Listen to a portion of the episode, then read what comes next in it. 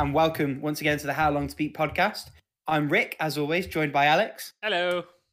and Paula, Hello. and we've got something slightly different for you this week, Mm. albeit not quite entirely new.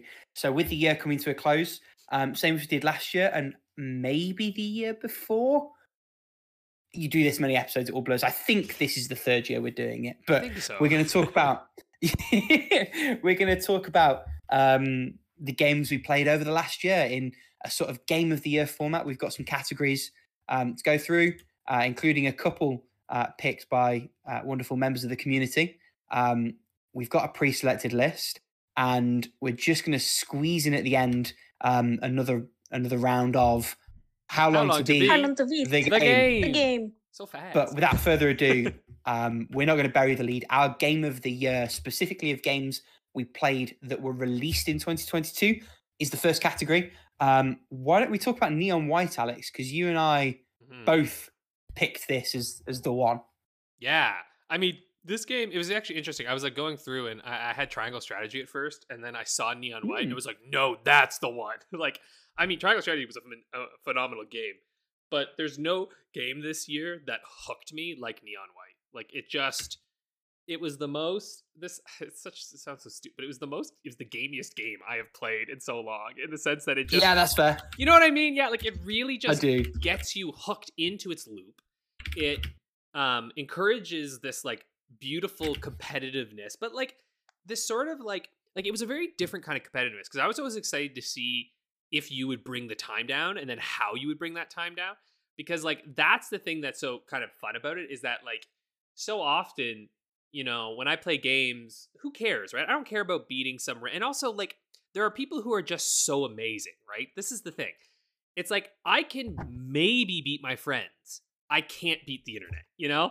Like it's just not possible. And so having the uh, a game that gives you just such an easy way of competing against your buds in like a very kind of casual way though um was just super fucking enjoyable. Plus it's just like it, everything about it worked so well. I mean, I, I've talked a little bit about how I'm like the story is easily the weakest part, but it, it works. It's not bad. It's just like the gameplay is so fucking good. It's so Mhm. good that anything that's not up to the like masterful polish of its gameplay is a li- you know you kind of notice right um it and that's i would say a really good problem to have as a game it's like oh your game is so fucking good that i kind of want more from your story which like better than the other way around right than it keep being so Which it often is, right? Like the Right. story's the focus. is Like, hey, where'd my game go?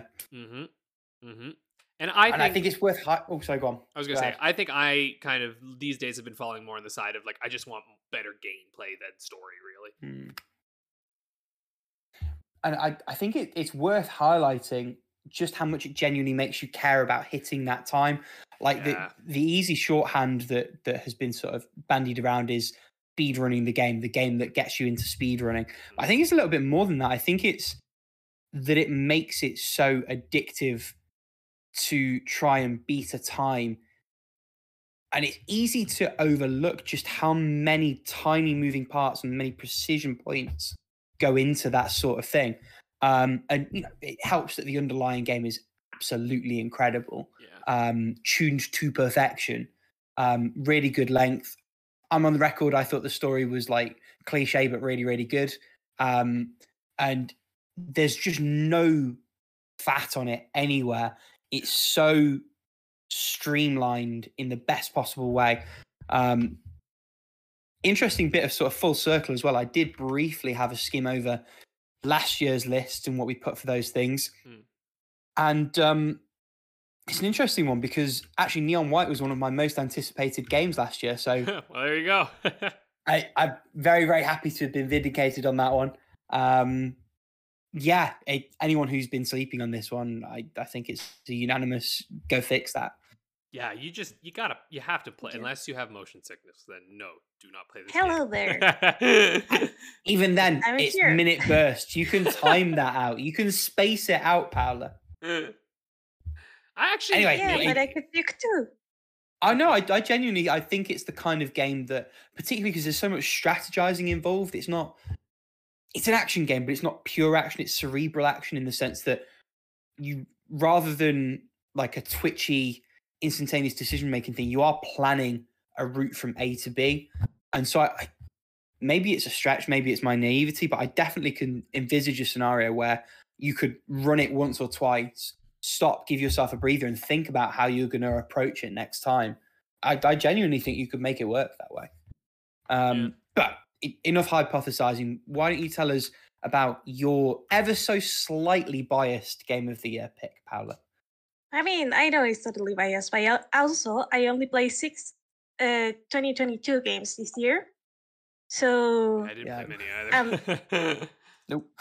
yeah, um for context, one of them is Railbound, A Castle Full of Cats, Handshakes, which is an itch.io game, uh, Teenage Mutant Ninja Turtles, A Strange Horticulture, and finally, and the one I picked, What Lies in the Multiverse. Mm.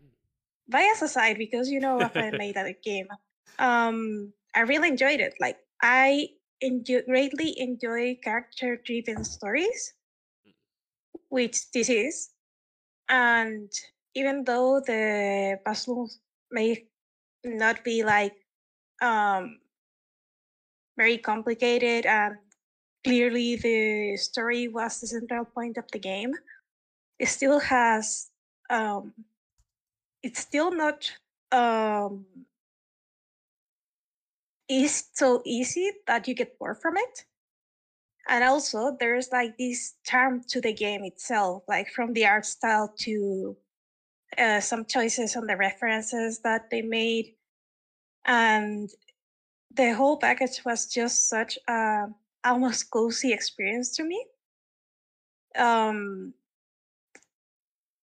that I just like it and I want to go back to it and try to experience everything again. And I'm sad that I can't experience everything that from zero, that I will know that what's coming. But still, I think this is a world that I like. Or worlds because it is a multiverse, but anyway. and yeah, that's that those are the main reasons I picked what lies in the multiverse. Bias aside again. And that's fair. I enjoyed playing that game too. Uh, I mean, it was especially fun getting to chat with the two of them, get a little behind the scenes look at how games are made. Um, It's a very different way to play for sure, knowing that you can pick the brain right after. yeah, it really changes the Yeah. experience. Um, so let's move on to best games that we played in 2022, but not necessarily were released in 2022. Because we all picked two for this. It's really hard to narrow these down. Like the 20 best game of 2022, not so hard because there's only so many games released, but we play a lot of games in a year. It's hard. um, why don't we do like one? Let's go like one at a time through them, and then we'll like recycle. Um, because the first one that I picked was Inscryption, and I beat this like at the very beginning of the year, and I still think this is like easily one of the best games I've ever played, and it's especially for me like it really hits what I love, which is those kind of card based roguelites that have like strong progression systems tied in with a really compelling story. So like it, it this felt like a game that I was like, yeah, this was tailor made for me. I grew up playing the Pokemon trading card game on the Game Boy. I love these games. um, so yeah, I I just absolutely love this thing. And if anyone, if you haven't, if you haven't played it yet, like put it high up on your list because it's just like I think. Rick, have you played this one? Not yet, right? I haven't, but I do have it through Family Share, so it's a case of when, not if. Gotcha. Um, yeah. I liked, um, I forget his name, but I like the previous games. I have played and enjoyed Pony Island and The Hex, so I have every intention of playing it. You, I, I truly think that both you and Paolo would love this game. Like, I just think it's I'm sure I game will. that's up your up your alley. Uh, anyway, that's me, Paolo. What about you? What did you pick? What's one of yours? well, mine is a two-player adventure, and it is takes it takes two. And this we all play this game. The game it has been it was uh, completely designed with that two-player co-op in mind, and it shows because there isn't like any time where the other player is like dead weight or anything like that.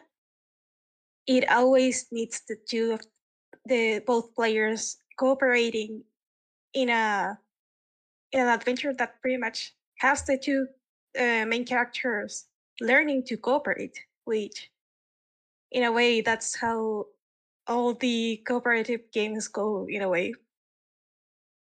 Um, and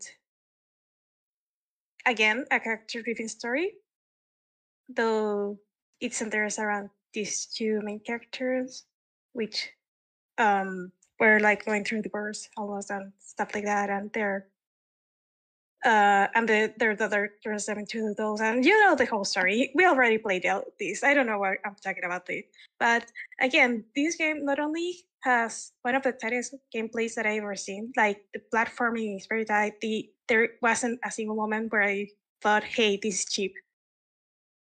It oozes creativity, and I love how the mechanics of the game aren't like aren't like here to say that you you get one one gameplay mechanic and then you get another one and then you get another one always showing the last one.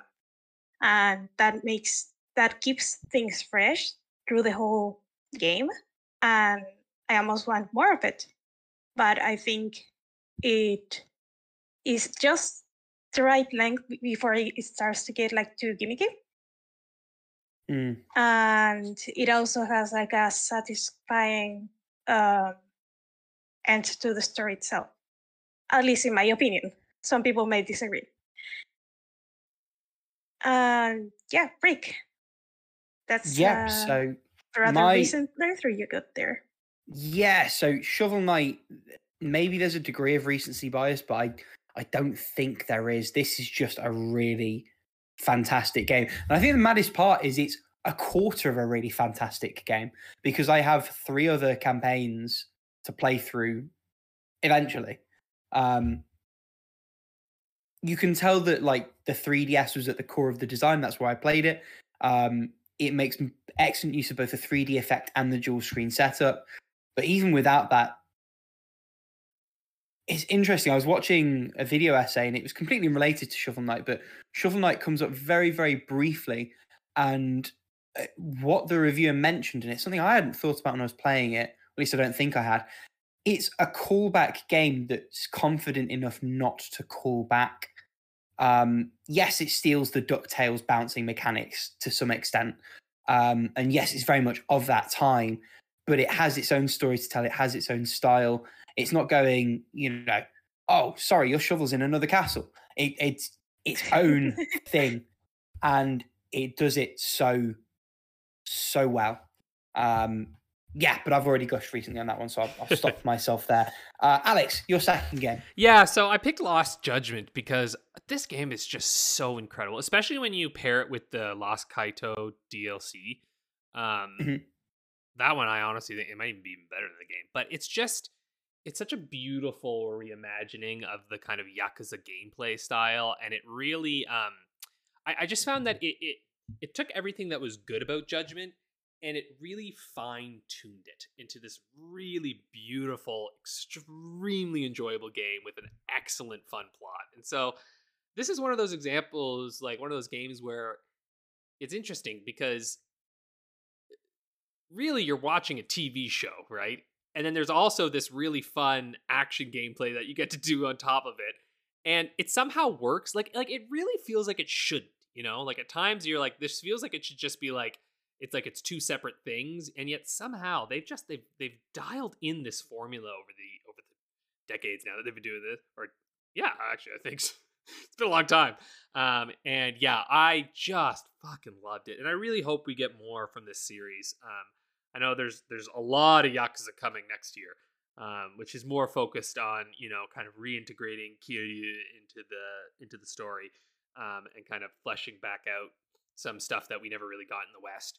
Uh, but I'm hoping that Judgment uh, comes around. It's still too early. Like you know, this just released last uh, in, in t- the end of 2021, so you know we're still probably a year or two out from another potential one. They kind of seem to go on like a three-ish year cycle with these because I think 2018 was when Judgment came out. But anyway, love this fucking game. Um, Paula, actually, you talk about another game that I also loved.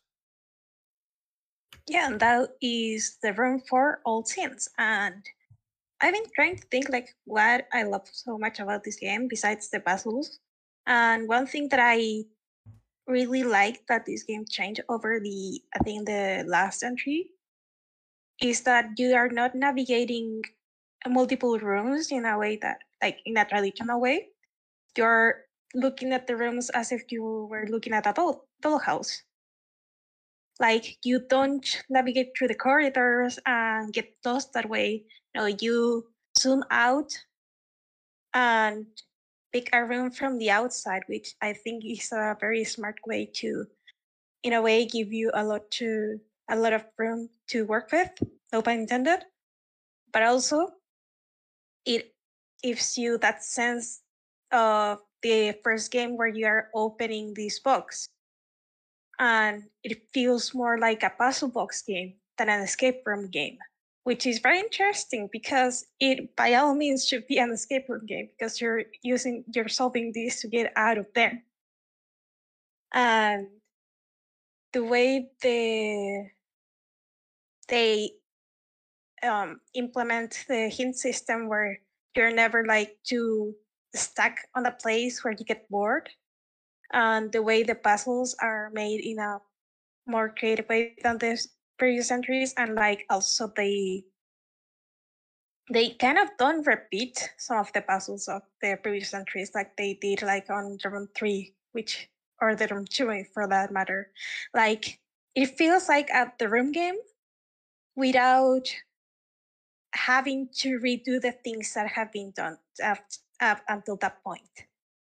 And it still feels like a totally different fresh game which i like and this game is gorgeous like play it on a pc because it looks amazing It's very true. Um, it looks very that- good. yeah that would be my my pick um how about you rick Uh, my second pick is Going Under, uh, which is a game that's probably going to come up. Well, not probably, it is going to come up in other um, in other categories as we go through.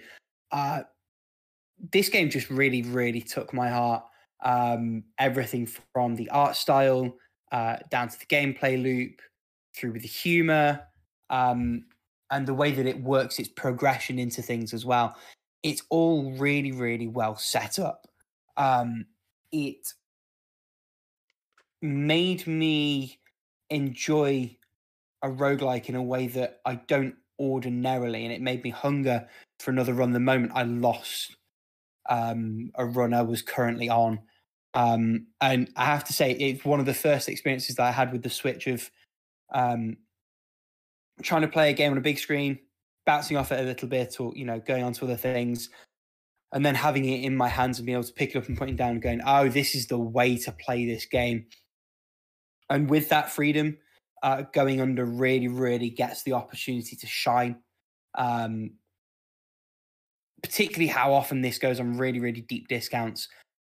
It's one at the time, and and one you know again now. I'm I'm more than happy to sort of be a real obnoxious advocate for. Like this is a game you really should be playing, and Alex, you really should be completing. I know you retired this one. You retired this one. I went back and I finished it. Now it's your turn. ah, whatever. No way. I'm, I'm not. You don't finish these games. You just play them until you're done. Unless you do. Yeah, but these are like puzzle games for me, man. You you, you get that. Well, well, actually, now I, coming to underrated games, then that's a, I think a fine segue into underrated and hidden gems. Um, I don't know. Should I just talk about this one? Well, actually, maybe I'll talk about this one because there's not as much. Uh, I, I'm going to say right now because I know this is coming up again later. Um, Okay. But actually, who knows? I'll, I'll, I'll rave about it anyway. Strange horticulture. so this game, it actually came out this year too, which I don't, don't think this category needs to have come out this year, but I don't know. I whatever. I decided it would. Um, this is like one of the best games I've played in so long, and I really don't see it anywhere. Like I haven't heard anyone really talk about it. Um, I, I barely saw any reviews for it even when it came out, and it's a shame because it is such a good game. Like so unique, beautiful narrative. Uh, really requires you to just kind of come up with your own systems for like organizing all these different plans and stuff. And um, has really interesting mechanics to it that let you kind of rewind back, and um, so it felt very friendly to the player. Like you weren't because you know I don't know some of these narrative games, right? It's like you make one wrong choice and then you're like, do I just go all the way back now, or do I just fucking deal with it? and this one's just like eh, it's all good, man. You got a problem, just just scroll back a day, you're fine. You know, like it's all good. Um, they're they're not like gonna like overly penalize you for something. Um, and yet at the same time, I think the decisions you make are meaningful, but they're not like all the endings that I saw were interesting, you know? Like they all felt like interesting endings and there didn't really feel like one perfect ending, which I appreciate in a game with multiple endings because sometimes, you know, in these games there's that one true ending, right? Which is like this is the one you have to get because it's frankly the real ending of the game. The rest is just fucking bullshit, you know? Like if you have a game and you put multiple endings and the multiple endings are unsatisfying, you don't have multiple endings. You have a bunch of fail states and one true ending, you know? Like I just I refuse to believe that those are endings at this point. Yeah, the game technically ends, but so does a game over screen end your game, right? like I'm like it's you're full of shit. So what I appreciate about this game is that it really didn't feel like there was like this one has like a slightly optimal outcome, but even then there are trade backs to it, right? Um, which to me feels better. It's like, no, okay, the decisions that you make will have consequences, but there's no perfect way to finish this. Um, instead, just go through the journey, see which path that you go on, have some fun, right? Um, so I really appreciated that for this game, and I want more people to play it because I think people would really love it. And this is a game also that a little bit like Pentiment, which I oh fuck, what the fuck? I didn't put Pentiment on this any of this list. That game should have been up there on my uh womp, womp. on my best games of the year, but whatever. Anyway, um, uh, yeah, I've I've lost it now. But oh yeah, it, it's a game that I think people who don't traditionally play games could really get into, and would be like a good way to hook somebody. I think. Yeah, definitely. I'll talk more about this game uh, later, but I 100% agree on, on your pick, Alex. I would have probably put Stranger Horticulture on this category if it wasn't because I put it somewhere else. yeah, fair. but what did you put there, Paolo? That's a good segue. um, Railbound, because it is one of the most charming little puzzle games that I played in my life.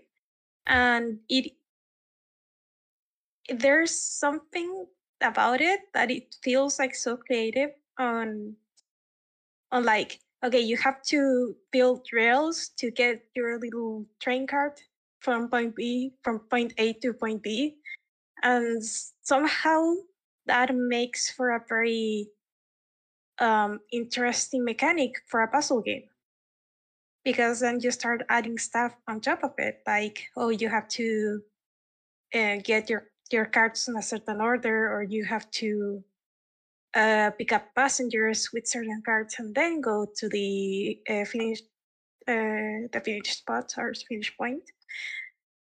And it gets really, really complicated, but in a fun way. Uh, except like for the final world, where they try to combine all the mechanics you've used so far Oh, I bet that in that point they kind of it kind of fell a little bit flat for me and that's why Mhm. it wasn't like the best uh the best game released in 2022 for me um still it's a game that i totally recommend for everyone to play maybe not everyone to finish because that last uh world kind of felt really flat again but still it is a lot of fun. And it has a lot of charm like it is so cute. Sorry i have a um a weakness a weak spot for cute games so deal with it. Um it, is, it is adorable. Before before I jump into mine, we should say all of their games are excellent, like in Bento and Golf Peaks. And is there one more, or am I, or am I making that up? i think that's it I think that's Those the three of them. yeah They're all excellent. Um, as is the one that I picked, and I've literally seen nobody talking about, which is maddening and baffling. Um, and that is Little Noah, Scion of Paradise. Um, another roguelike, which not what I expected from my 2022. However, lots of interesting ideas. Um, makes the best of what was clearly quite a limited budget, and the experience of playing the game um, is excellent. There's lots of bonus content if you want to sort of get bang for your buck. Um, but if you do just want to see the game through and you know what you're doing, it can be done in sort of seven to 10 hours. Um, with this game, there's a strange purity of vision. And I think you'd be reading too much into it to say that comes from the limitations. But nevertheless, the fact remains there is um, a laser focus on this is your core loop. You're going to go. You're going to do a run. You're going to come back. There's a couple of things you just need to briefly attend to. Then you're going to fucking go again. And then you're going to come back and repeat and rinse and repeat and rinse. And again, like with going under, there was a real sense of forward momentum. Um, what you might call that one more go feeling that if I failed a run, as I was like watching that game over screen, I was already thinking about what upgrades I was going to get and how I was going to try and do it differently the next time, and how before you know it, I would be in the first phase of a new run. Um, just excellent all round, and the kind of game that needs more love because it, it, would be a real shame if it just sort of faded into obscurity. Um, next up is biggest stinkers you played this year. Uh, didn't have to complete, just had to play. Um, mine was Axolotl is dry. This wants to be Celeste so bad, but it just does not have the quality or the vision or the length. I mean, listen, it, it's not harsh necessarily to say you're not Celeste because that is like a pretty high bar. It's a very high bar. Um, it's a very high bar, but by God, does Axolotl is dry do an exceptional job of missing. That's me. That's all I've got. Uh, Paula, well, this could have been like my most 2022 completion of 2022 if it has if if it would have if if it were a better game. Sorry, and that is Fall Through Learn. And I thought this was gonna be like a almost programming by blocks video kind of video game, and it is not. It's more like okay, you need to have like this amount of stuff in or items in this shape like go from here to there and you pretty much have to use building blocks that separate the uh, items that you want to move between different lines and that is not what i was expecting expecting sir and also the way they do it is pretty damn annoying so Ooh. it's not the worst game that i played this year because that has its own little spot over there but it's probably one of the bigger uh, disappointed disappointments of this year. Mm. Yeah. Alex. Mine is like this is just like a technically true one. Do you know what I mean? It's not actually the worst game that I feel like I played, but like arguably is the worst game, which is Star Wars Rebel Assault 2: The Hidden Empire. Look, I love it. It's nostalgia, right? But it's fucking shit. Like it's fucking garbage. it's maybe a two or three out of ten. Like it's that bad. Um, you can't control it unless you have a flight stick from the fucking 90s. Um, maybe some flight sticks will work, but honestly, getting things to register in in uh, it's like DOS configure it's very difficult um, and it will take you time and it's not worth it because you're only going to be marginally easier to control. The fucking you've got this like you know duck out of cover and shoot mechanic and they shoot like they're like the minute you come out of cover they're like fuck you fuck you fuck you fuck you. Like the whole idea is stormtroopers miss they do not miss in this game. They have 100% accuracy and they will fuck you up so fast. It's cool with the fmv stuff. It looks neat it's it's terrible. Like when you try to maneuver your uh your vehicle, it's like literally if you're holding your mouse, if you nudge it a millimeter, it's like, oh, you wanted a nosedive, right? Ah! You're like, no, no, I just wanted a small adjustment. It's like a bit easier with a controller, but I couldn't even get the controller to work. Uh, and yet still, I had fun. Like I, I like it, but I cannot deny the fact that it's fucking shit. it just is really bad so, unless you played this as a child, do not even try it. Don't even try it. Watching a little playthrough of it is actually pretty fun because it's only about an hour and a half, and the FMV stuff is actually pretty cool, and so are the backgrounds and like all that stuff. So, like, this is actually one of those cases where I'm like, you know what? watching a play of this, maybe when you're like, I don't know, fucking playing some game where you don't focus that much, it would actually you probably have a really good time because it's genuinely pretty fun and it's kind of like this like you know old piece of Star Wars media before you know even like I mean I guess around the no before the prequels even so kind of cool in that regard but yeah don't play it it's bad um okay well should we go on to the best stinker that you actually beat this year um, yeah.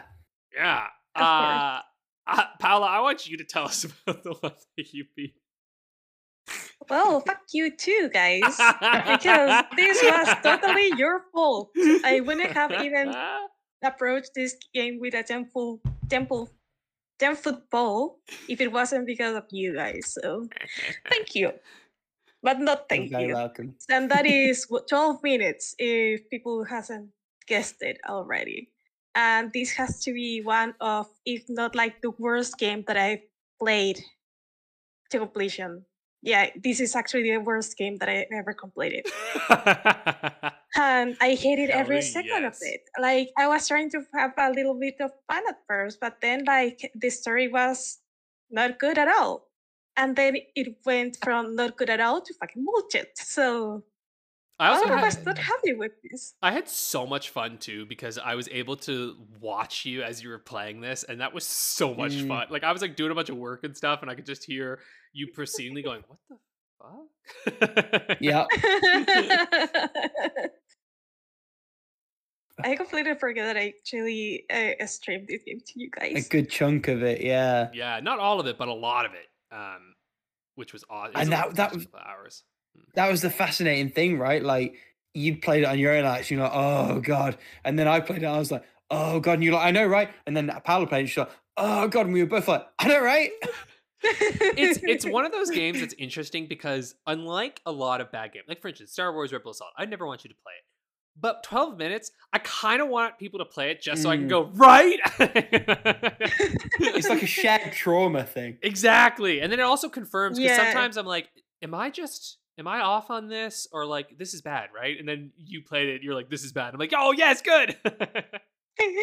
Suddenly, have you forgotten you played it, was like, it's bad in this specific way. You're like, yes! exactly. Because everyone knows why it's bad. If you played it, you know why it's bad. Mm.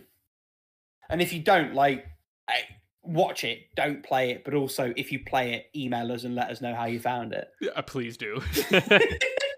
yeah, we will even even bring you into the podcast and have you rant just for us to go like, yeah, right? Dear. exactly. Oh, that's good. Um, So yeah, Nice. that's that, that's mine. Alex, Yep. Yeah. take it away. um, sure. So mine is Buddy Simulator, um, uh, 1984, because it's fucking shite, man. It's just bad. It's it's like, you know, it's one of those like meta games without a point. Um, and the point is like, yo, games are a thing people make. you're like, you're like, cool, man. That's really fucking cool. Do you have a game for me to play? What if the game world was kind of alive? Cool, but it's not. So, can I play a game? Ah, no. I didn't really make one. and it's like, god damn it. Like, fuck. Moving around is not a game, damn it. Like, fucking shit. At least walking simulators have something that happens in them. Ugh. Anyway, the first part of this is fine, and it just it goes way downhill really fast. And you know, sometimes I'm like, oh, I feel bad. You know, it's hard to make games, and I'm like, yeah, but like,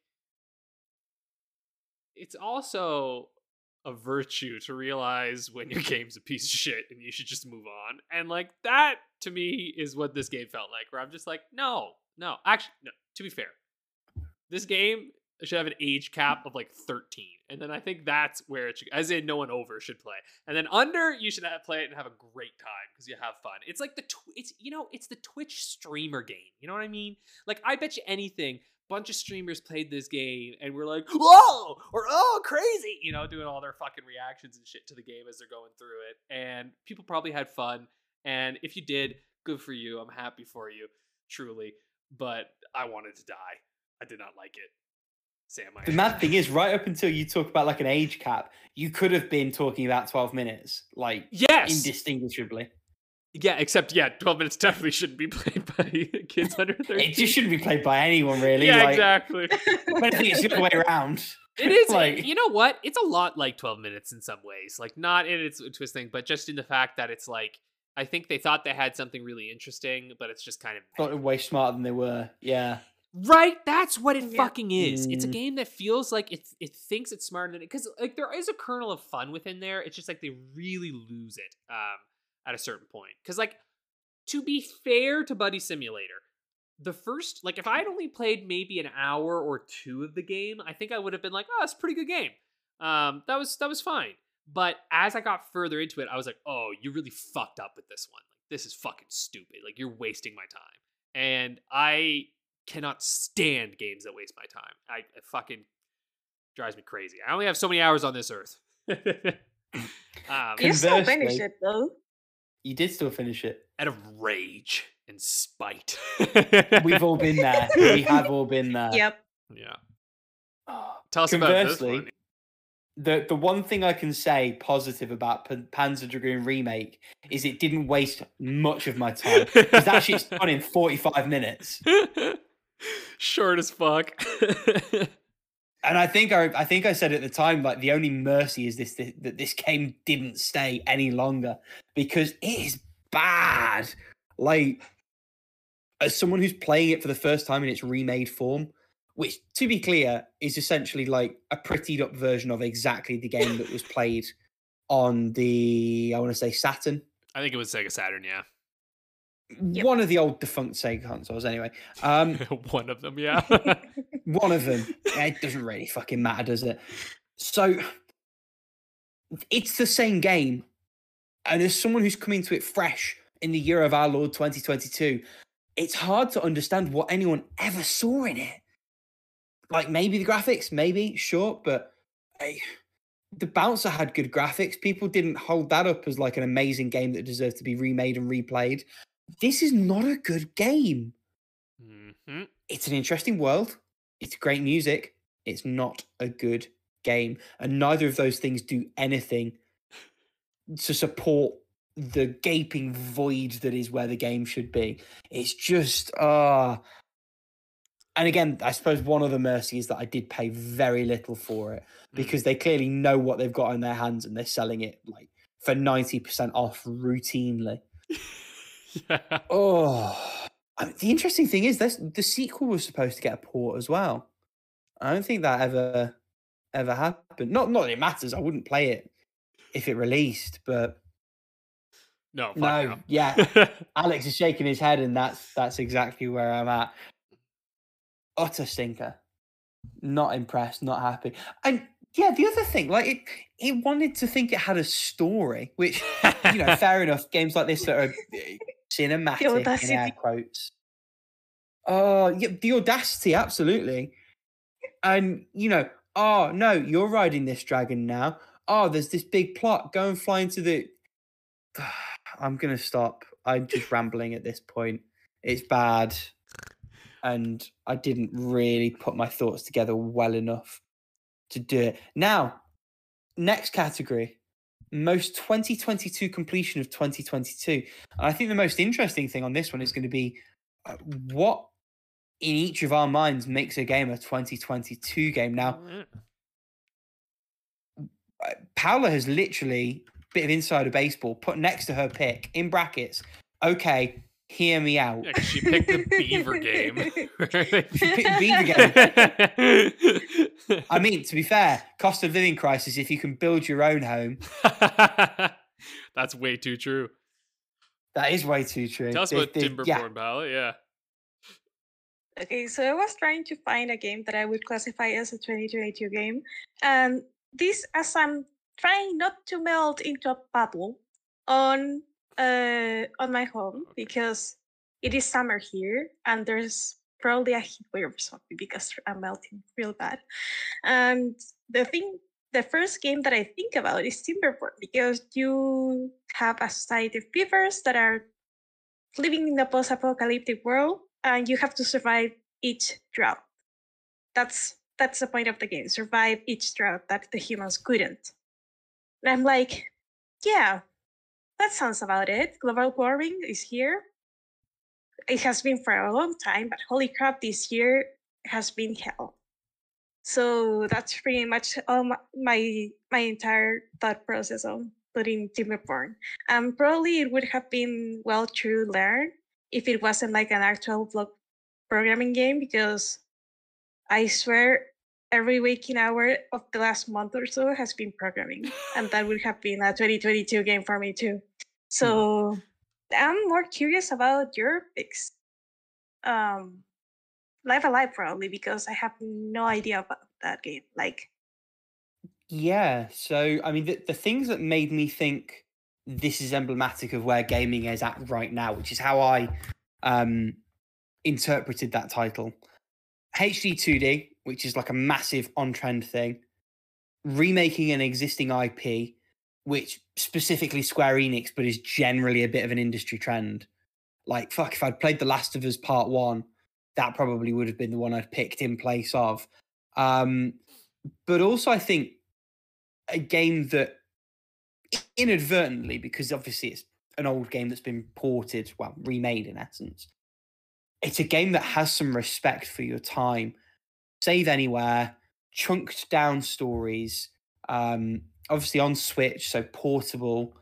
Um, thinking back, I, I think if I thought again, I might have picked TMNT Shredder's Revenge because all that same sort of HD revival um, nostalgia bait thing, but also with the online co-op and and the fact we all played it through Game Pass, which is a very sort of modern gaming thing. Mm. But yeah, Live A Live, that felt like the right one. It felt like where we're at in gaming in terms of the game from the list of games I completed.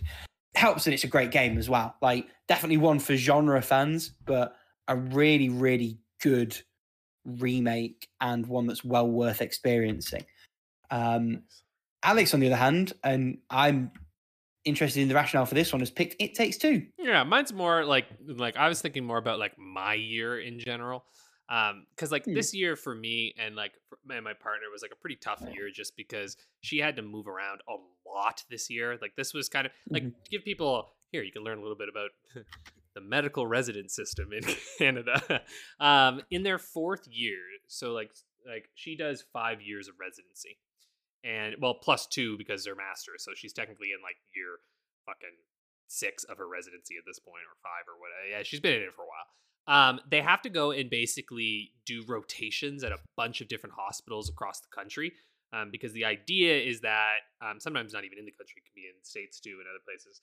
Um, they're basically trying to get teed up for like a fellowship, which is like a two year like specialization somewhere. Um, and so for over half of this year, she was living in different areas, and I was living in. Some, I stayed with her for a couple of the months, but for a lot of the time, she just had to go on her own. So this year was kind of like it was like a tough year, and like I thought of It Takes Two because like we also played it this year at the beginning of the year, and like that whole game is all about like the the cooperation and the working together, and like my year would not have been able to go off had we not been just like a full on team throughout it because it's just you know it's tough right? When you when you have your lives together and we're getting ready to get married next year so it's like you know we're very much like within our lives so it was kind of a tough year and i felt like that game really uh the the core spirit of it felt very much like my year i was like yeah it's all about like being together and working together and and uh coming together as a as a as a unit you know so that's what i picked Hmm. for my year very also, this year's and- 2022. It takes two. It's twos. That's a It- real reason I, I, I feel like you you've stolen my punder. Oh, oh, are you gonna? I didn't know. I didn't know what you were gonna say. That's good. It takes 2022. oh dear. but that was mine. Right, so- let, us just move on. yeah, let's just let's just leave that alone. Like speaking of feeling guilty about things, let's go on to our guilty mm. pleasures here. which I want to talk about real quick because Paolo and I have the exact same one, except I have Pokemon Brilliant Diamond and she has Pokemon Shining Pearl. And like, That's guilty pleasure number one: buying a Nintendo's shitty two game split structure. Really, that and is this one. Literally, Yeah, like there's a marker on the ROM that tells the game which version it is. Oh, That yeah. is the only difference. I mean, anyway, to be fair, that's basically the Brandon. only difference with like all the Pokemon games. yeah, yeah. Um, fair. and uh, but like the thing with this one is like, like I, we were talking about this before we started recording, but like, I literally knew as I was buying it, as I put it into the console, as I was playing it, mo- in my brain the entire time was, this is fucking shit. This is so stupid. This is a bad game. And I'm playing through it, and I'm like, they've made stupid decisions. They haven't used the quality of life improvements from Platinum. This is a fucking dumb thing. Why am I having so much fun? Like, and not even fun actually i can't even say i was having a lot of fun i could say that i was feeling a lot of comfort it was like it was like it was like having a stew when you're sick you know like having a real nice chicken noodle soup while you've got the sniffles or something it just feels good you're like "Oh, this is nice um, and that's what playing pokemon brilliant diamond was for me it was like a little bit of a warm hug um, despite it being fucking dumb. Although arguably maybe the most technically sound Pokemon release this year. or I guess Low bar, but yeah. maybe it released last year. I don't know. Yeah. Arceus released this year. I It- think it- this it was last year, released- but whatever. Yeah, this is from November last year, I think. Yeah, I got But it on still- sale. That's why I was like, all right, whatever. I think I got it like day one, and again, still my guilty pleasure because it was like, okay, the new, the new Pokemon game that was Sword and Shield. I'm not gonna get into a rant. Too long didn't, too long didn't read. It is shipped, and it was like, hey, this is something I know. I know it's probably not a remake of Platinum because otherwise they wouldn't sell the two versions of it, but uh, this this is comforting. And then I went into the underground, and it became my second home. Like I spent so many hours just digging up fossils, digging up just stuff from the walls on the on the underground that I I don't know. I I I might have lost like half of my year over there. Anyway, the other thing that I enjoyed a lot was the multiplayer aspect of it, in the sense of battling with other people and actually building teams again. Because I haven't done that ever since uh, X and Y. And even though the online is crap because they they do this weird system where you're like put into a room with eight other with seven other players sorry and then hopefully one of them wants to to battle instead of just like pressing hey i want to battle in this format and then they matchmake you. They they do the matchmaking thing and and then you are able to to to battle that other player. No of course it it, it, it it makes so much sense. It's stupid for them to implement it. Why why would i expect so much from pokemon anyway You even though- expect too much. Yeah, like I don't know. Like in the remix for um Omega Ruby and Alpha Sapphire, they implemented the X and Y multiplayer. But I I had to expect to be disappointed by the Pokemon Company. Uh it still, even without the problems, even if it wasn't the first the best version of the game, I still had a lot of fun. Gu- Guiltily, I had a lot of fun. Anyways, Rick. So my on our show notes, it's guilty pleasure stroke. I played too much of this game of the year, and if the question is what did you do too much of in this year, gaming or otherwise, Rocket League will always be the answer every year without fail.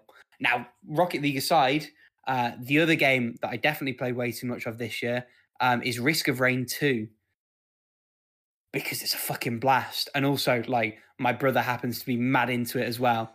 So we don't live nearby. Um, it's a nice thing to sort of shoot the shit and catch up and also play a couple of rounds. Um, and we've also had um, both myself and him and members of the community um, lots of fun playing multiplayer of this game, um, both in its sort of base mode and with the Survivors of the Void expansion.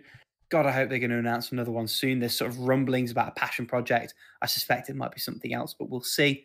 Um, Risk of Rain 2 was a phenomenal surprise when it came out because I genuinely did not think that the move to 3D was going to work. And there haven't been many other times I've been happier to have been proven wrong because Risk of Rain 2 takes everything that was good about the original and dials it up to 11 and adds a load of excellent new shit just in there and on top of it.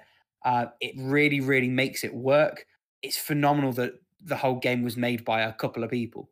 Like it's a really small team over at Hopoo Games, and size of the team notwithstanding, the game stands on its own merits. It's a really, really good game. I must have sunk sort of 80, 100 hours into this game, probably more with the Survivors of the Void expansion as well. Most of that is in multiplayer.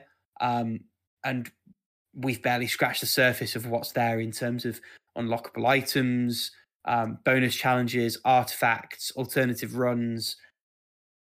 There's just so much there, and it's all incredible.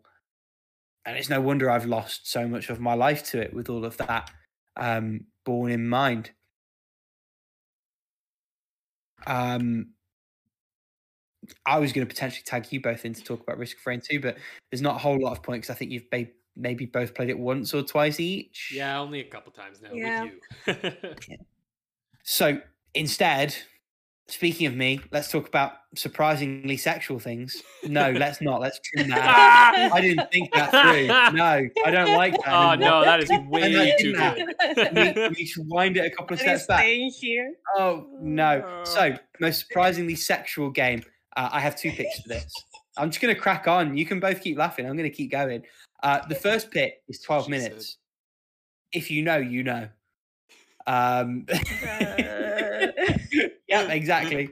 Um, the second pick is Immortality. Now, Oh yeah, actually, that should be my pick too. Yeah. I'm still processing how I feel about this game. I liked it. I didn't love it. I think as as a as a creative endeavor, it's astounding that it works at all. That it makes any sense at all. To the extent that it does make sense. Um, I don't necessarily like that it took a month of thinking and also googling some other people's video essays to get a real grasp on exactly what was happening, including a couple of pretty pivotal plot points um, in the, the the meta narrative. What I will say is for a sort of murder mystery, I not only is there a lot of sexuality, there is a lot of sexual undercurrent. yes, it's very horny. I incredibly horny. Yeah, I. You know what? I could have just said it's very horny and left it at that, but I didn't, and now here we are. Um, it's just, yeah, it's just, it's a super fucking horny game. Now, one that I would have never thought would be a horny game, and, and you're gonna have to explain yourself here, Alex. Uh, Picross Lord of the Nazarick. yeah, I didn't think it'd be a fucking horny game either, but there's a lot of fucking anime tits in this game. Way more than I was like expecting. expect to be horny. No, That- I that- didn't know what this. I just played. It was a Picross game. I didn't know what it was based on. Uh, and then I started playing it. and I'm like, whoa, what's going on over here?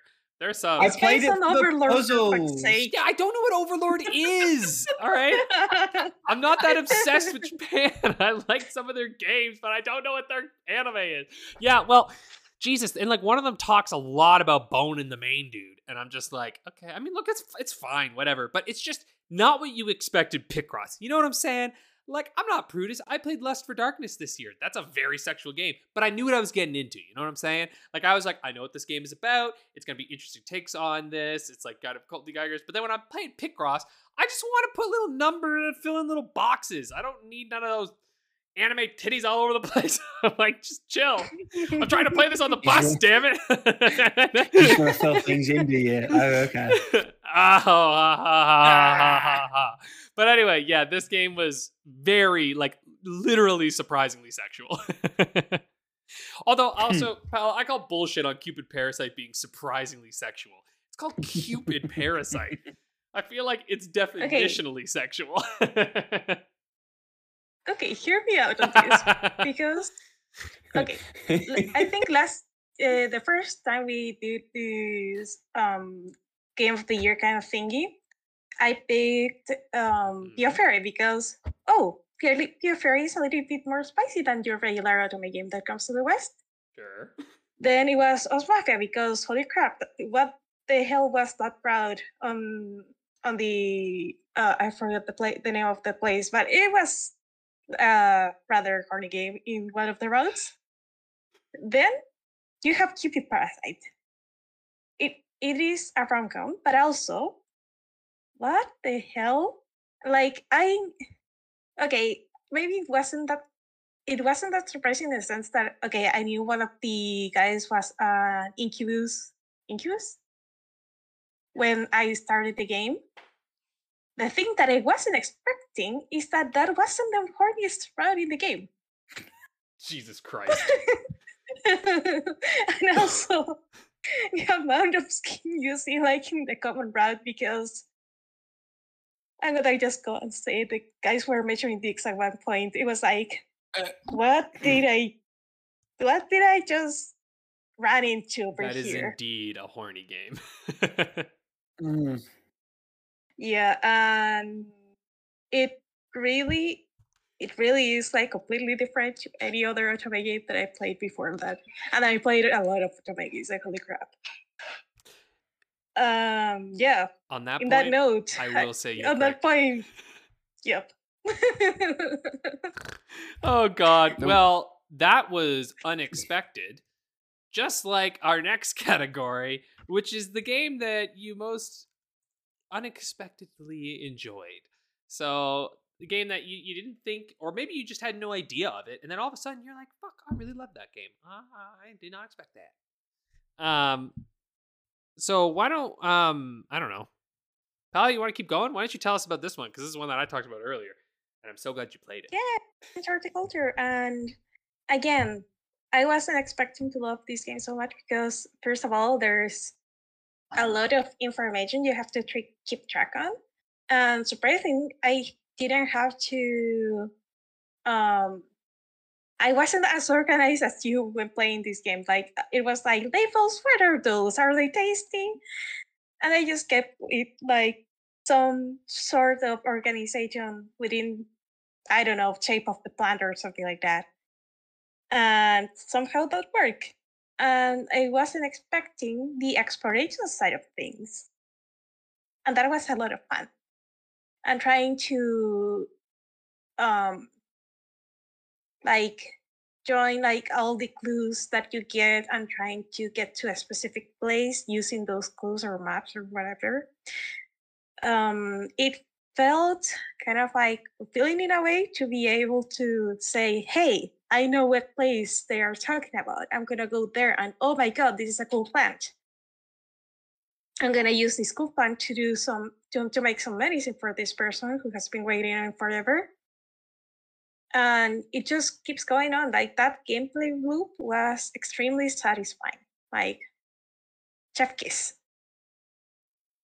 And um I'm gonna ask Rick because one of the games that was a surprise for him was a surprise uh, for me too at some point. Ooh, okay. So I'm expecting. In fact, I don't know which one of those. I think. Do you mean Cuphead? No, Mario Rabbids Kingdom Battle. what the hell are Ah, you it's talking about? 50-50. I knew it wouldn't be Guacamelee. Fair enough. Wow. Let, let's start from back forwards then in that case. So, Mario and Rabbids Kingdom Battle, I am still playing, but that game's fucking phenomenal. Like, I thought it'd be okay. I thought it'd be a bit derivative. What I certainly didn't expect is for the game just to be quite as incredibly good as it is, to take quite as many um, bold creative choices with what it's clearly trying to ape from the XCOM formula. Um, I didn't expect to like the Rabbids, but they do a great job of integrating them so far. And whisper it, I actually think I might like it just a little bit more than XCOM. Like just a little bit. I haven't played XCOM 2 yet. That might swing the pendulum back in its favor, but like it's tight. Let's put it that way. Like at the moment, it's neck and neck. It's a really good Um, game. It is a really good game. Now, Cuphead, there was never any dispute, is an excellent game. For me personally, uh, boss rushes are a pet peeve of mine. Um, there's a game that I've beaten that we'll talk about next time we do a proper episode that lost a whole sort of point out of 10 on my scale for committing the cardinal sin of having a mandatory boss rush towards the end. However, Cuphead's amazing, and Cuphead makes those fights challenging and engaging, but also makes them feel fair at the same time as keeping them punishingly difficult. Helps that it's, you know, got that incredible aesthetic that it really hangs its hat on. And by God, what I think to hang your hat on. Um, but it is one that, you know, if, if a friend hadn't had it and I'd been able to just play it free, I probably would have always assumed not for me. And really did shock me with how much it clicked with me. Um, the last one, briefly, Guacamelee 2. I had memories of liking the first one. Um, the second one really, really came out clutch and came out firing on all cylinders. And it, it's made me sort of re examine my memory of the first game and whether I've, I've maybe sort of let that dull or maybe the second one was just miles and away better than the first, which I think is probably where I sit on it currently. I mean, just had the misfortune of having to follow up the first game. Um, but it's one that that I didn't expect to enjoy quite as much as I did. Um, and, and it was a difficult one. I couldn't really pick between any of those three. So we've got all three. Um, Alex, I remember the name of this, but you're going to have to tell me a bit more about it and refresh my memory and the listeners' memories, I'm sure. Yeah, so this is uh, The Life and Suffering of Sir Brant, which is um, basically, it, it's like, um, I don't even know the best way to describe it. It's sort of like an interactive novel. Uh, Molly, stop going in my mouth. Okay, sorry. My dog is like right at me. Um, so it's like this interactive kind of choose your own adventure novel set in like the medieval era. You know, it's it's a little bit like um, if Pentiment was just um, a novel because you're following like this guy's life, like you're creating his life, but in a more fantasy world. Whereas Pentiment is kind of, yeah. And actually, the reason that I would say Pentiment's not in this spot is because the life of uh, the life and suffering of Sir Brant told me that I like games like Pentiment, and then I was like, I was ready for Pentiment at this point. Um, it's really, really, really impressive. It's very um, well historically researched because even though it's sort of a fantasy world, it's extremely based on our world.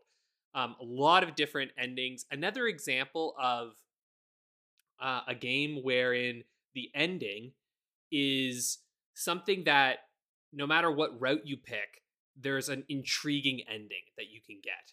And there are like lots of different kind of routes you can go on, and there's no one definitive one. It really is about shaping Sir Brant's life and you can't be a, a, jack of all trades in this game. Like you really have to decide what your vocation is going to be and like kind of stick to it um, if you want to get like a fun sort of ending to it. So i really liked it. It really forced you not necessarily forced but highly highly incentivized you to really role play your character and and sort of fit him into um, a kind of role of society and, and choose where you're going to go. So yeah i really liked it. It was an excellent excellent take on revolution as well. Very well done.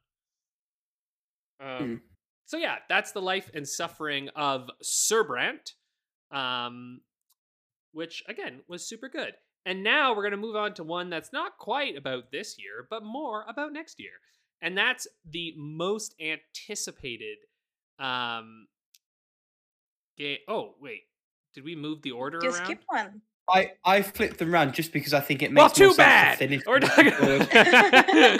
Fine. Oh no! Um, So, uh, never mind. So, well, you know what the next one's going to be because uh, Sneaky Sneaky Rick flipped them on me. Um, so, instead of most anticipated, which will be next, uh, we're going to talk about um, the most uh, the game you wish you hadn't retired or backlogged in 2022. And for me, this is Crusader Kings 3. I, I wish I loved it, you know? I wish I could understand the game fully and get into it because I can tell it's incredible, you know? Like it's clearly phenomenal, but I just I just can't quite get there, you know? Um it, it didn't quite work for me. And now I'm stalling a little bit because you've both deleted your entries. I don't know about Paula, but I got the completely wrong end of the stick from the way that that was worded in our um in our agenda. But I've got two picks, so I'm going to give Paula a couple of minutes to to wrangle what she wants to do in there. Uh, my first pick is Trek to Yomi. God, I wanted to like this one, but there were so many little things that didn't work as part of it, and on the whole, it just didn't come together because of them. Um, the whole sort of fixed perspective thing felt overly restrictive. The combat never quite felt right. Um, I remember there being this kind of weird thing where certain elements of slow down, like bullet timing things, were implemented poorly, and the parrying always felt off and like they'd intentionally set it in the wrong place timing wise. Um, yeah, just one that I'd hoped would turn out well and really, really didn't. And it, you know, one of those that's sort of disappointing when it doesn't go your way. Uh, and the second one was Metal Slug 3D because it feels like there was something there, Mm. maybe, but a combination of shoddy controls, the fact that it's not quite in English, um, and limitations of the hardware at the time really, really hamstrung it. Camera control, especially, was not pleasant at all um, on this game. And it's a black sheep in what is otherwise sort of shaping up to be a complete run of all the Metal Slug games on my part. Paula, have you? Yes, you have picked one, Paula. Yep. And I really wanted to love Myst because of the kind of game that it is, but it really didn't grab me even like one bit. And Mm. it's a shame because it looked like from the high praise you guys sang to it, I really thought I would enjoy it more. So Hmm. yeah, That's sad, but That I is my get it. um. Well, shit. Okay. Well, look at that. We're we're we're just freaking scooching along here. Um. Real nice. So why don't we now jump into our most anticipated game? Which you're right. This does would make have more seen sense. it coming? Um, yeah, how would you ever known? Uh, we've got a bunch in here. Well, I mean, Rick and I do. Um, Paolo's got the one. Uh, I'll talk about. I don't actually have a ton to say because I'm just there anticipating. I've talked about this a bunch. Like Hollow Knight Silksong, right? I've been anticipating this game for years now. Every year, I'm like, this might be the year. This is the year. And 20, like last year, I felt like 2022, that's got to be the year, right? I'm like, no, it's not. 2023, this must be the year, right? And it's like, no, it's not. But it's fine. They take their time, you know? I just want it to be another piece of perfection when it comes out, which I'm sure it will be. So I'm ready. I just really hope it is this No year. pressure. I'd really like to play it soon, you know? Um, I'd also like to play it before I have to inevitably upgrade my Switch, you know? Like, give it to me just now so I can take it on the go. um, and then obviously Resident Evil 4 remake. I mean, come on. Like, the, the the reason I was a little torn with this is that like I thought about putting Resident Evil 4 remake just that one, but I've played Resident Evil 4 so many times that while I am unbelievably excited for this, I also recognize that like I'm probably just gonna wait until it goes on sale because I don't feel like I really need to rush out and support this game. This game's gonna sell gangbusters. Like it, Yeah. it will bust charts. You know what I'm saying, right? Like I'm like other Resident Evil games, I'm like I will buy it right now. I would like to support. Make sure you make more of these. With that one, I'm just like, yeah, it's gonna do good. and the last one is Like a Dragon Ishin because I'm super into the Yakuza games now, and I loved Like a Dragon, and I cannot wait to play the sequel to it. Um, they're getting more Kiryu action in here. I'm excited to see what they're gonna do with that. Um, and yeah, I'm just very excited. These three games are like top of my list right now. Nice. And I I think anyone who's listening at home probably knows what Paola's game is. but for anyone for anyone who hasn't connected the dots, Paola, I swear I am more hype than person for this game, Mm. and that would be The Legend of Zelda: Tears of the Kingdom. And If this wasn't a special episode, that would be the title. I'm more hype than person. yeah, and there's I, I don't like I am knee deep into the theorizing of this game on maybe what's it's gonna be about, like what powers or like yeah powers quote unquote or like tech things think is gonna happen this game. And I also like, what the hell? What happened to the Master Sword? How the hell we are going to repair it? And what is gonna be the battle with dehydrated Ganon? Because that in the trailer was indeed Ganon. And I don't know. There's so much that I want to know about the game that I really want to play it. I want to see like what is in store for it, and I think this was probably my most anticipated uh, game last year because well, it was supposed to come out this year, and then Aonuma came out and said, "Hey, we need more time uh, to develop this game," and I'm like, "Oh, damn it! Still, I'd rather have it like take a little bit more time than have it like not be as perfect of a game that it can be as it can be." So yeah, I I really want this game to come out. I I am gonna get it day one, and I also have to probably play a lot of it because my nephew is gonna play it too, and I don't want him to spoil me anything, like Mm-hmm. anything at all. And that little bastard is like so fast at beating games that I'm like, no, I, I I don't want you to beat this game before me and just spoil the hell out of it. I I want to beat it first, so this is gonna be a competition. So yeah, Rick. Yeah, so I've um I've got three. The first one, and this is kind of my Hollow Knight Silksong. This is a game I've been anticipating for years, um, and it's specifically Nirvana, uh, the sequel to Valhalla, um, aka waifu bartending action. Now, Nirvana looks like a real step up quality wise. Uh, the devs had some issues on the uptake, but I, as Alex is with Silksong, I'm very much of the thing that like I can wait as long as it's what I hope it will be when it comes out. But even if it isn't, like it's fine. I can wait. Like it'll it'll get there. It's all good. Um second one, and thi- this is a matter of sheer curiosity as much as anything else. Um, but we're expecting Suicide Squad killed the Justice League next year. Now, on paper, ever since the the first ill-fated Suicide Squad film was announced, I thought that was a concept that could be made could make a really good video game. Um, the idea that they've sort of nailed it down. They said, "Look, these are the four characters. These are your options." Intrigues me, as does the premise, um, as does the whole landscape of it coming off the back of Gotham Knights and More the like nightmare shite, that that was. Yeah, well, exactly, exactly. Gotham's fright. Um, so this is one that I'm anticipating to see how it is as much as to play it. Um, and I suppose to a certain extent that that applies to my last game as well. Though this is one that I'm just really excited for. Generally, like all the coverage I've seen looks really really cool, and I they're about overdue knocking a brand new one out of the park. Final Fantasy 16. It's an interesting time for new Final Fantasies. FF7 remakes doing gangbusters. Um, 15, aka versus 13, actually came out and wasn't a dumpster fire. They fixed 14 recently. 13 feels like a distant, faded memory.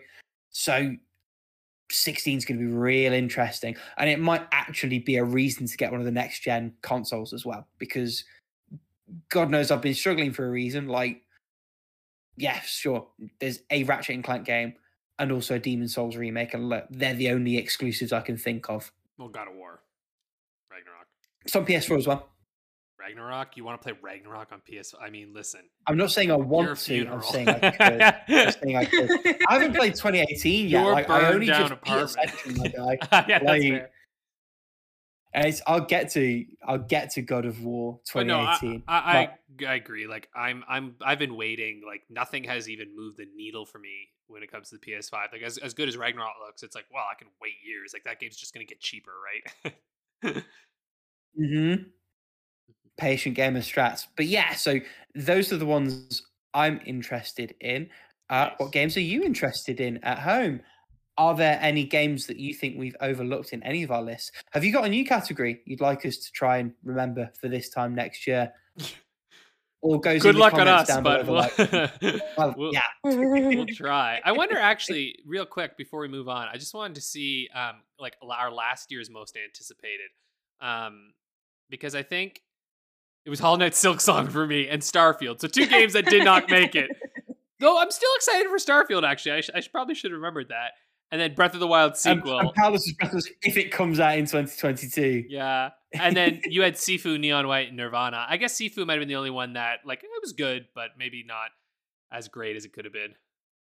Yeah, Sifu was like a little bit disappointing, and, and some of that is just because it feels like they bet the farm on a progression system that I felt was fundamentally at odds with the actual structure of the game. Um, like the the combat was phenomenal. There is no getting past that. Uh, there is no minimizing that. The system that Sloclap put together in terms of the actual moment to moment combat, Chef Kiss, amazing, Yeah. fantastic, exactly what it needed to be. But I didn't like the way that that tied into the aging system or the um, upgrade tree. I just don't think they complement each other. If anything, I think they were at complete odds with each other. It's not a bad game. It it was still uh, you know a lot of fun to play through, um, and it will certainly be interesting to see if the film rights that have recently been optioned ever do end up with an actual film being made. I'd be very about seeing sort of that as a choreograph piece of Mm. cinema. Um, but I, I think it is fascinating that we all have like a um, a Moby Dick that never came out. Yeah. And I mean Slime Rancher came out, which I think you really enjoyed, didn't you, Paula? Yeah. Like mm, the Slime Rancher 2 came out, and yeah. I haven't played a lot of it, but for sure I enjoyed it a lot. A lot. It is so pretty. It's the I love it. world. Oh yeah, sorry. It's the world of video games these days too, though, right? Like it's just very rarely do these games actually come out on time, which is fine. But it it is kind of a unique um issue, right? Like you don't see this as much in other entertainment. Like most movies kind of usually come out at a time. But also, I don't know, maybe not. Maybe I'm talking on my ass. Who knows? um why don't we move on to our favorite game? That game is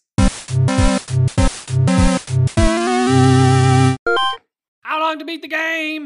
Um, I think it's Rick's turn. Yeah, it's Rick's turn. Okay, right. I was like, whose turn is it? And I've already got a game. Oh, I'm, sick. I'm all over that shit. Now that game is drumroll please. Fire Emblem Fates Birthright. Oh, Ooh. me know this one, but Paula probably knows it too. So It's what's going to make this one very very interesting. yeah, So, uh, for anyone who somehow has tuned in for the first time this time, um, sorry, I've just seen the photos that you've both put up of your animals. Uh, it's, it's been a wild episode for animal stuff. Like Alex's dog Molly has been all over him, yes. and then like about five minutes ago, Paola's cat just dominated the screen for about two seconds. Um, and now I've got wonderful, incredible photos of both of them in our shared Discord. Back on topic. For anyone who's listening for the first time, is like, how long to beat the game? What the fuck's that? Is it tasty? Um, the way it works, there are a total of five points up for grabs per contestant. It's a rolling host. So this week I'm hosting it. Alex and Paula are competing for the points. Um, the first three points are available for uh, being the closest guess to the main, main plus, and 100% times. One point each. Um, same score. Both teams get the point, or both players get the point. And then there are a bonus two points available um, for the dealer's choice. So I'm going to pick something about this game's how long to beat listing, and that is going to be the basis upon which the extra two points are awarded. nice stalling. Here go. Yes, I'll start while you pick. I'm just trying to think about what what I want that thing to be. Yeah, I've got my times put in here. I I feel decently confident about this because like I have played these games a fair bit, and so I, I think I I think I know, but I'm not I'm not fully confident because they they're big games, right? Like they have a pretty wide range of times on them, but I don't know. Out of all of Yeah, the ones we've I, done in the um, last few weeks, this is the one that I'm feeling I think the best about. Which watch me yeah, get. I am very, very confident about this one, mainly because I played it this year. Ooh. And I ex- I also look at the times this year because I had to like organize my time to play it. Hmm. Now, now I'm the- feeling the less two-point- confident. Well, the, the two point question, I'm going to go for something that's not time based. Uh, I want you both to tell me how many replays do you think have been logged for this game? Interesting. Interesting. We're at least one. Replays. At least one. At least one, she says. Oh, that's good. I love that. I love that so much. I think out of all of the games, this would be. I don't maybe I don't want to say anything until she's put her. hustle her is real. I'm like, I better shut my mouth actually, and I'll wait a second until she says she's on. I've sent all my uh, mine in, so I'm good to go. Yep, I see some. yeah. Okay, I'm typing. I'm typing. Yeah, type faster. Ah! Faster! Okay, there you go. Excellent. Uh, yes, I've got everything from everyone. So, first off, main times. Paula says 27 hours. Alex says 26 and a half hours. Paula takes the point. It's bang on 27 hours. Fuck. I thought my half half hours would help me. It's those half hours. Yeah, it's those fucking half hours, eh? Uh, main plus, Alex says 41 hours, 30 minutes. Uh, Paula says 40 hours. Uh, Alex gets the point. It's 42 and a half hours, main plus. Ooh, okay. I was right about the half. We're, we're one all. one We're one all this round. 100%. Alex says 84 hours, 30 minutes. Paula says 84 hours. 85 hours. oh! time. God damn it. Those half this hours, the half man. hour plays out. half hours. They they they work sometimes. Mm, They do they though? Didn't work for me the first time, but they work sometimes. Oh, now to the replays. so was like seventy percent of the time they work every time or something like that? yeah, exactly. And command quote, yeah. It's what's it about like the cougar aftershave or whatever it is? Something like that. I don't know. I don't know. the time it works every time. So replays. Um, Alex says 25. Mhm. Paula says 20. I can tell you that the number of replays logged on the site are four and 20, 24 total. Oh So Jesus Alex- God Christ!